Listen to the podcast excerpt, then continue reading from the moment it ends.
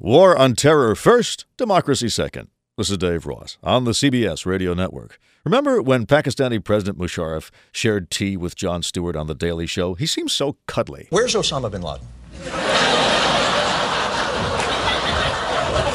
I don't know.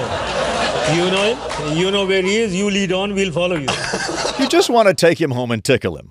But over the weekend, worried that the Supreme Court would overturn his recent reelection, he suspended the Constitution, declared a state of emergency, and when the Supreme Court justices wouldn't back him up, he fired them and sent troops to surround their homes. That's how they say you're fired in Pakistan. Plus, all the independent TV stations have gone dark, sort of their version of a writer's strike, and the lawyers are being beaten and arrested. Every lawyer that I know uh, has been arrested. Which I know some of you think wouldn't be a bad idea, but still, it makes you wonder did his prescription lapse? I mean, just last year, he was the embodiment of moderation. President Bush stood by his side. Because he has been a strong, forceful leader, he has become a target of those who can't stand the thought of moderation prevailing. But that has clearly changed.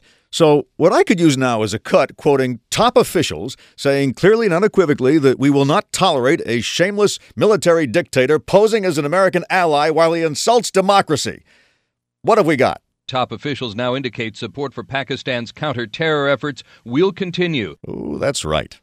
He's helping us fight terrorism. Never mind. Now, this.